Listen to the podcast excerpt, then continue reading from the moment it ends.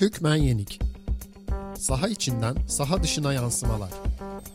Dahan Irak'la spor, medya, politika üzerine.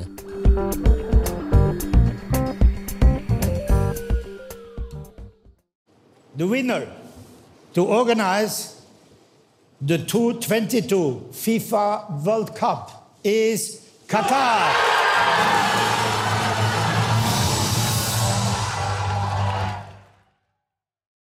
Hükmen Yeni'ye hoş geldiniz. Ben Dahan Irak. Bu hafta programa biraz farklı şekilde başladık. Bundan 9 sene önce Sepp Blatter 2022 Dünya Kupası'nın ev sahipliğini Katar'ın kazandığını az önce duyduğunuz şekilde açıkladığında dünya büyük bir şok yaşamıştı. Körfez ülkesi özellikle Amerika Birleşik Devletleri'nin favori gözüktüğü oylamayı kazanmış ve tartışmalar hemen ardından başlamıştı. O tartışmalar kupanın yapılmasına 2 yıl kala artarak devam ediyor. Gerek Katar'ın tartışmalı konumu gerekse 2022 oylamasındaki güçlü şaibe iddiaları gündemden hiç düşmedi. Bugünkü programda Katar'ı konuşacağız. Suudi Arabistan'ın yanında Basra Körfezi'ne kıyısı olan dört küçük devletten biri Katar. Aslında adını kamuoyunda ilk kez 2003 Irak işgali sırasında güçlü bir şekilde duyduk. 1990 yılındaki 1. Körfez Savaşı tarihe televizyonlardan canlı yayınlanan ilk savaş olarak geçmişti biliyorsunuz. CNN etkisi olarak bilinen bir kavram iletişim literatürüne geçmişti.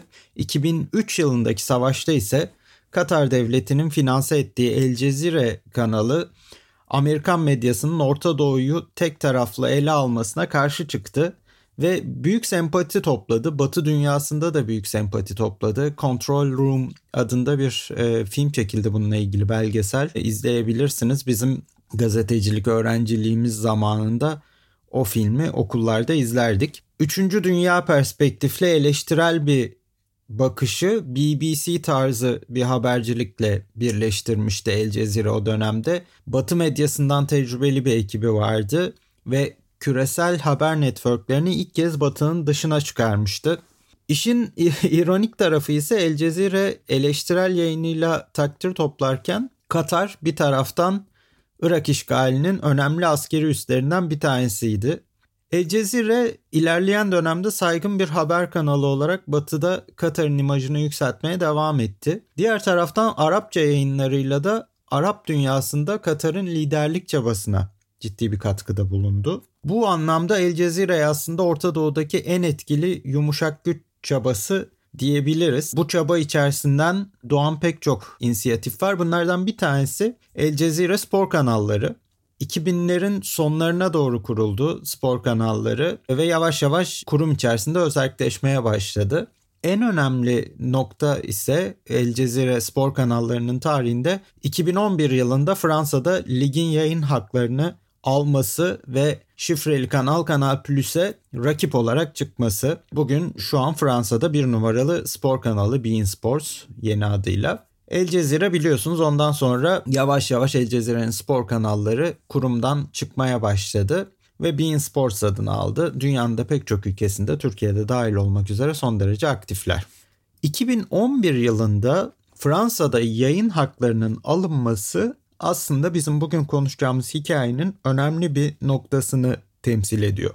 Çünkü El Cezire'nin Fransa'ya girişi Katar'ın 2022 Dünya Kupası'nı tartışmalı bir şekilde almasıyla hemen hemen aynı döneme denk geliyor. O dönemde Katar'ın ev sahipliğinin en önemli destekçilerinden birinin Fransa Cumhurbaşkanı Nicolas Sarkozy, dönemin Cumhurbaşkanı Nicolas Sarkozy olması tesadüf değil. Tabi bugün Katar'ın ev sahipliğini kazandığı oylamaya yönelik soruşturmalardan birinin Fransa'da olması da tesadüf değil. Soruşturmanın merkezinde de zaten oylamadan 9 gün önce Sarkozy'nin Elize Sarayı'nda günümüzün Katar emirini konuk etmesi o zamanki emirin oğlunun ve orada yenilen yemeğe dönemin UEFA Başkanı Michel Platini'nin de davet edilmesi var. Daha önce Platini'nin Amerikan adaylığını desteklemeyi düşündüğünü biliyoruz ama oylamaya bir gün kala Katar'a oy vereceğini açıkladı. Şimdi bugün bu soruşturuluyor. Tabi işin içinde farklı noktalar da var. Bir kere Paris Saint Germain kulübünün Katarlılarca satın alınması var. PSG'nin satın alınması satın almayı gerçekleştiren varlık fonunun El Cezire Spor'un da sahibi olması, aynı anda Fransa'da yayın haklarını alması ve Katar'a oylamada gelen Fransa desteği bunlar hemen hemen eş zamanlı. Aynı zamanda gerçekleşen başka bir olay daha var. Spor dışında gerçekleşen. Bu genelde bu konular konuşulurken biraz unutuluyor. Aynı tarihlerde Fransa Katar Hava Yolları'na 50 Airbus uçağı sattı. Bu siparişin o tarihteki değeri 6.35 milyar dolar. Fransa'da şu an soruşturma özellikle Sarkozy'nin danışmanları merkezli olarak devam ediyor. Fransa'daki tek soruşturma bu değil. Bir tane daha var ondan da bahsedeceğim. Bunun dışında diğer ülkelerde de devam eden soruşturmalar var. Bir tanesi Amerika Birleşik Devletleri'nde devam eden soruşturma. Burada Güney Amerika oyları için verilen rüşvetler söz konusu. Orada merkez e, oradaki yayın haklarının sahibi Fox üzerinden devam ediyor. E, Fox'un eski yöneticilerinin Güney Amerika oylarını satın almak için rüşvet verdiği konuşuluyor. Bunun dışında İsviçre'de devam eden bir soruşturma var. İsviçre'deki soruşturmanın merkezinde PSG'nin ve Bein Sports'un sahibi Nasır El Elaifi var. Bu bir rüşvet soruşturması.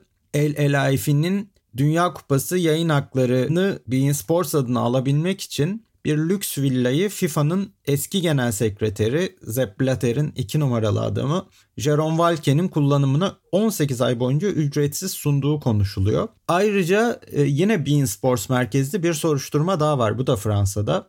Bein Medya Yönetim Kurulu Başkanı Yusuf El Obeidli üzerinden devam eden bir soruşturma bu. Katar'ın 2017 Dünya Atletizm Şampiyonası ev sahipliğini almak için Dünya Atletizm Federasyonu'nun bir üyesine 3,5 milyon dolar rüşvet gönderdiği söyleniyor. Katar bu oylamayı Londra'ya kaybetmişti ancak 2019'daki şampiyonayı kazandı. Peki bu soruşturmalar 2022 Dünya Kupası'nı nasıl etkiler? Çok fazla etkileyeceğini düşünmek mümkün değil. Konunun uzmanları etkilemeyeceği yönünde görüş bildiriyorlar ağırlıklı olarak. Özellikle kupanın Katar'ın elinden alınmasına imkansız gözüyle bakılıyor. Ama 2015 yılında Andrew Jennings'in başını çektiği gazetecilerin Blatter ve ekibinin sonunu nasıl getirdiğini düşündüğümüzde ki yani sonrasındaki olayları biliyoruz hiç olmayacak dediğimiz şeyler oldu. Blatter ceza aldı. Blatter'in ekibindeki neredeyse herkes ceza aldı. Platini'nin başına gelenleri biliyoruz. Soruşturmalardan hiçbir şey çıkmaz demek için çok doğru bir zamanda mıyız? O da tartışılır. Belki bu kadar da kötümser olmamak lazım. Ama yakın zamanda geçtiğimiz hafta İsviçre'nin Blatter hakkındaki bir e, düşürdüğü soruşturma var. Dünya Kupası'nın Orta Amerika'daki yayın hakları ile ilgili rüşvet verildiğine dair bir soruşturma. Biliyorsunuz orada özellikle Trinidad ve Tobago üzerinden Trinidad Tobago futbol dünyasının lideri Jack Warner üzerinden dönen bir hikaye var ki bu 2015'teki dalgada Jack Warner'de en ağır darbeyi yiyenlerden bir tanesi olmuştu. Rüşvet merkezli soruşturmalarla ilgili çok önemli bir nokta var tabii. Kesin kanıt bulmanız gerekiyor ama rüşvetin belgesi biliyorsunuz o çok bilinen Türkiye'de tabirle rüşvetin belgesi pek olmuyor. Kesin kanıt olmadığı zamanda ya da ciddi şahitler olmadığı zamanda bu davalardan pek bir şey çıkmıyor. Ama ciddi bir de kamuoyu baskısı var. Kamuoyu baskısı mahkemelerin kararlarını etkiler mi? Etkilememesi gerekir ama soruşturmaların daha etkin yürütülmesini sağlayabilir normalde konuşmayacak bazı insanların konuşmasını sağlayabilir. Bunların olup olmayacağını göreceğiz. Ama şu anki durumda Katar'ın 2022 Dünya Kupası'nı düzenleme ihtimali çok çok yüksek tabii. İşin ilginç tarafı bugün Katar'ın 2022 Dünya Kupası'nı düzenlememesi gerektiğini savunanlar arasında Sepp Blatter var. Blatter yıllarca Katar'ı savundu ve bu uğurda Dünya Kupası'na Kasım ayına çektirdi. Bugün Şimdi hala Kupa Amerika'ya alınabilir diyor. Blatter'in şimdi söyledikleri benim aklıma Andrew Jennings ile 2011'de yaptığım röportajı getirdi. Jennings o röportajda Sepp Blatter yönetimiyle ilgili bana aynen şunu demişti. Özellikle o röportaja geri döndüm, dinledim. Ortalığı batırdılar ve 2022'de o pisliği kaldırmak için ortada bile olmayacaklar. Aynen bunu demişti. Gerçi Blatter'in şu an ortada olmamasının en büyük sebebi Andrew Jennings'in kendisi. Çünkü 2015'te FBI'ya teslim ettiği belgelerle o yönetimin sonunu getirdi. Ancak o bile Blatter'ın bugün bu kadar çark edeceğini tahmin edebilir miydi bilmiyorum açıkçası. Katar'a Dünya Kupası verilmesine karşı çıkılırken en büyük argüman ülkedeki aşırı sıcak ve Katar'ın bir futbol ülkesi olmaması gerçeğiydi. Bunun dışında eşcinselliğin Katar'da suç olması, ülkede alkol satışı ile ilgili kısıtlamalar da gündeme gelmişti. Bugün ise çok daha önemli iki argüman var. Bir tanesi yolsuzluk, bunu konuştuk. Onun dışında Katar'daki stadyum inşaatlarının ve diğer yenileme çalışmalarının köleliğe vardırılan uygulamalarla gerçekleştirilmesi. Katar Dünya Kupası'nı biliyorsunuz kışın gerçekleştirecek Kasım ve Aralık aylarında ki Kasım ayında bile sıcaklık ortalaması 30 derece civarında Katar'da. Ama şunu unutmamak lazım ki Dünya Kupası kışın yapılacak olsa dahi inşaatlar yıl boyunca devam ediyor. Bunun anlamı inşaatların 45-50 derecelere varan sıcaklıklarda yapılması demek. Katar'ın iş gücünün yaklaşık %97'si yabancı. Ülke dışından gelenler e, bütün işleri yapıyor. E, yalnızca inşaat işleri değil, otellerde çalışanlar, hizmet sektöründe çalışanlar genelde yabancılar. Bu yabancıların da neredeyse tamamı Güney Asya ülkelerinden geliyor. Nereler? Nepal, Bangladeş ve Hindistan. Bu insanlar günde 10 saat mesai yapıyorlar. 45-50 derece sıcaklıklarda ve çok komik paralara çalışıyorlar. Şöyle aktarayım. Katar'da kişi başına düşen yıllık milli gelir 70 bin dolar civarında. Bu işçilere ödenen para ise 2000 dolar civarı yıllık. Ülkede zorunlu asgari ücret uygulaması var yabancı işçilere uygulanan. Bu paralar haftalık olarak ödeniyor ama ciddi bir şekilde geciktirildiği ya da bazen hiç ödenmediği de söyleniyor. Ve daha önemlisi Katar Dünya Kupası'nı kazandığından beri ülkede ölen Nepalli ve Hindistanlı işçi sayısı 1200. 2022'ye kadar bu sayının 4000'e ulaşmasından korkuluyor. Üstelik daha önce de söyledim bu sayılar yalnızca Nepalli ve Hint işçilere ait. Bangladeşli işçiler de eklenince durum daha da korkunçlaşıyor.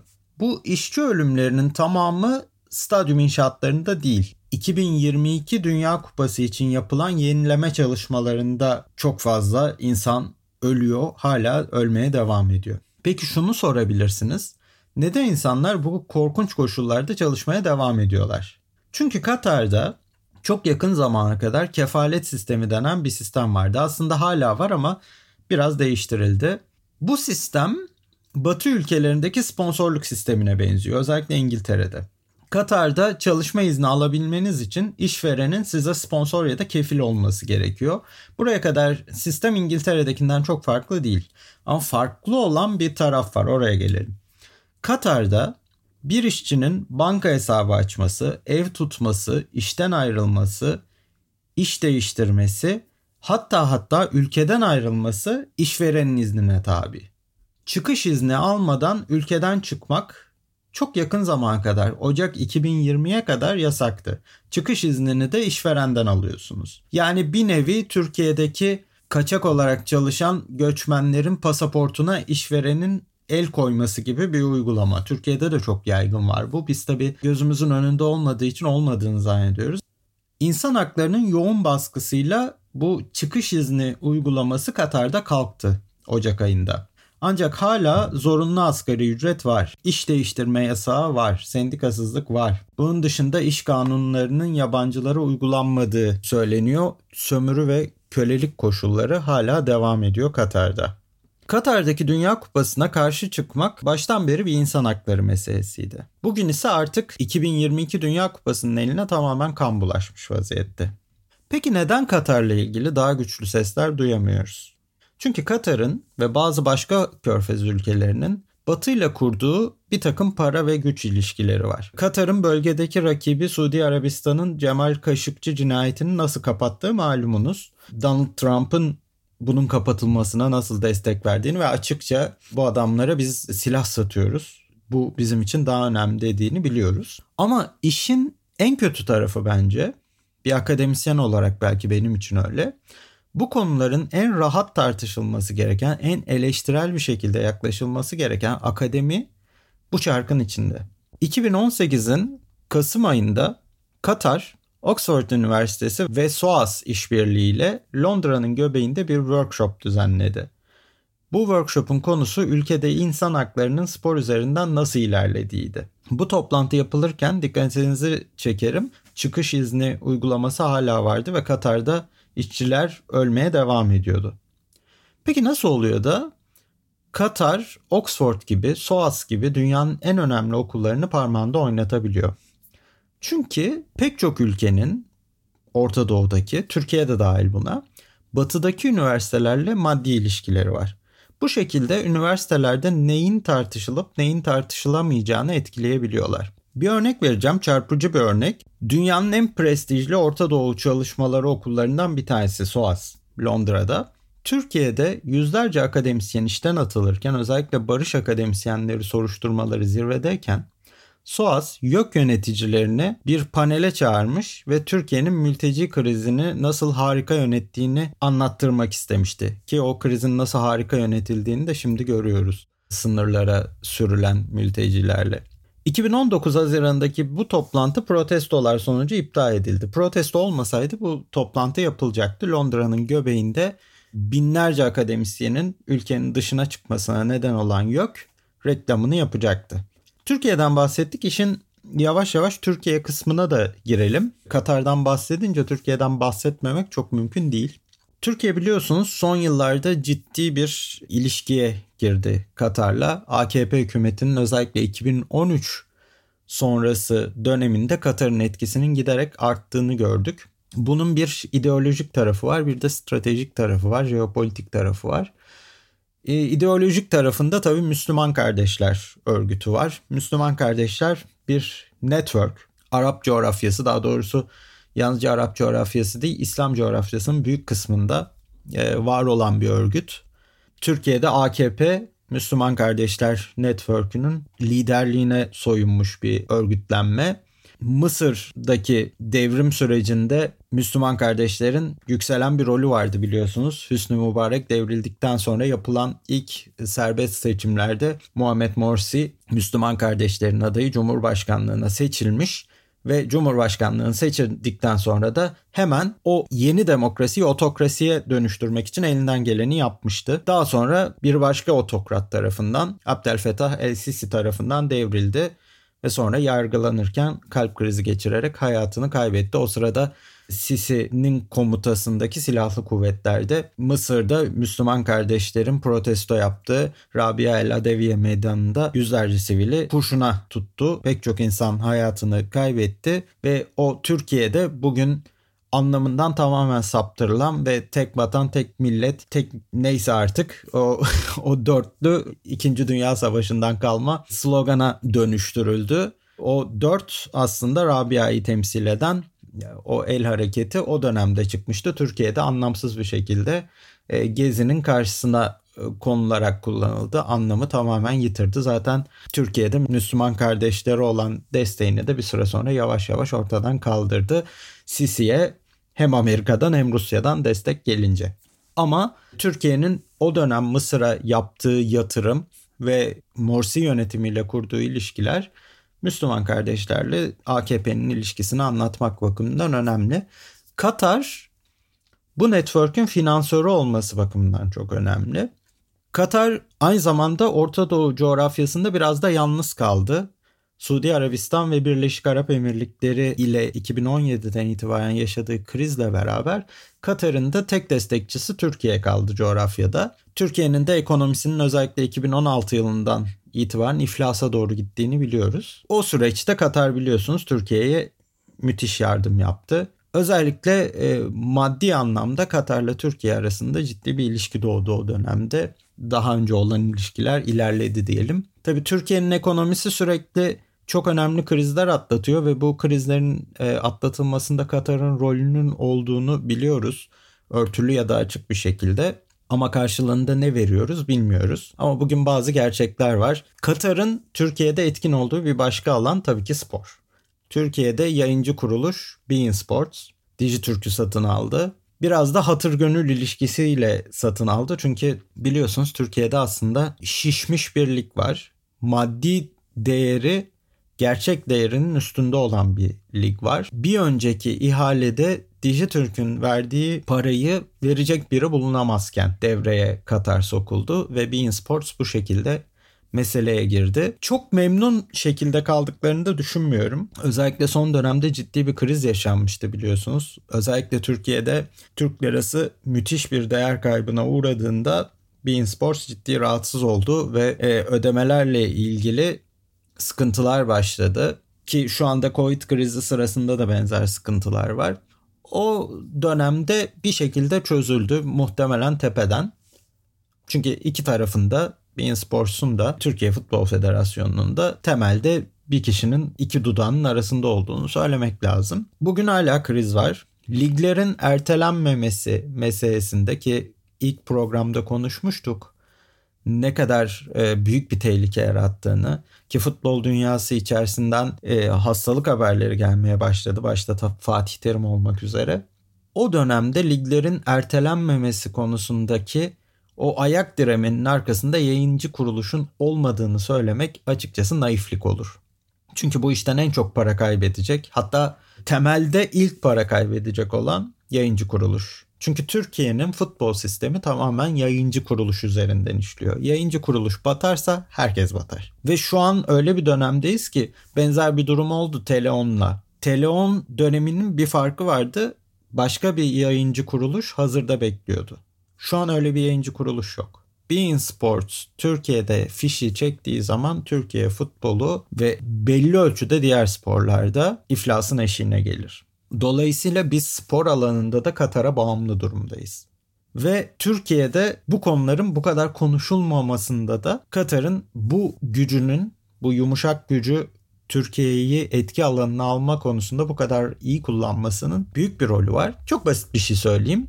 Ben bu programı yaptıktan sonra Bein Sports'a çıkamam. Ha benim Bein Sports'a çıkma gibi bir derdim yok. Ama bir sürü gazetecinin var Türkiye'de bir sürü spor insanının var. Bugün Bein Sports Türkiye'de en önemli spor işvereni. Dolayısıyla kimse açıktan bunu eleştiremiyor. Dahası işin AKP tarafı var. Katar'ı eleştirdiğiniz zaman AKP'yi de eleştiriyorsunuz. Durum öyle olunca bir anda insanlar size vebalı muamelesi yapıyor. Spor medyasında adınız çıkıyor ki bu adınız çıkma hikayesi gerçekten bütün kariyerinizi etkileyebilir. Ha benimkini etkiledi, iki de etkiledi. Akademiye dönme kararını daha hızlı almamı sağladı. Ama bir sürü insan bu işten ekmek yiyor. Başka bir opsiyonları da yok. Sevdikleri iş bu. O zaman çenelerini kapatıyorlar.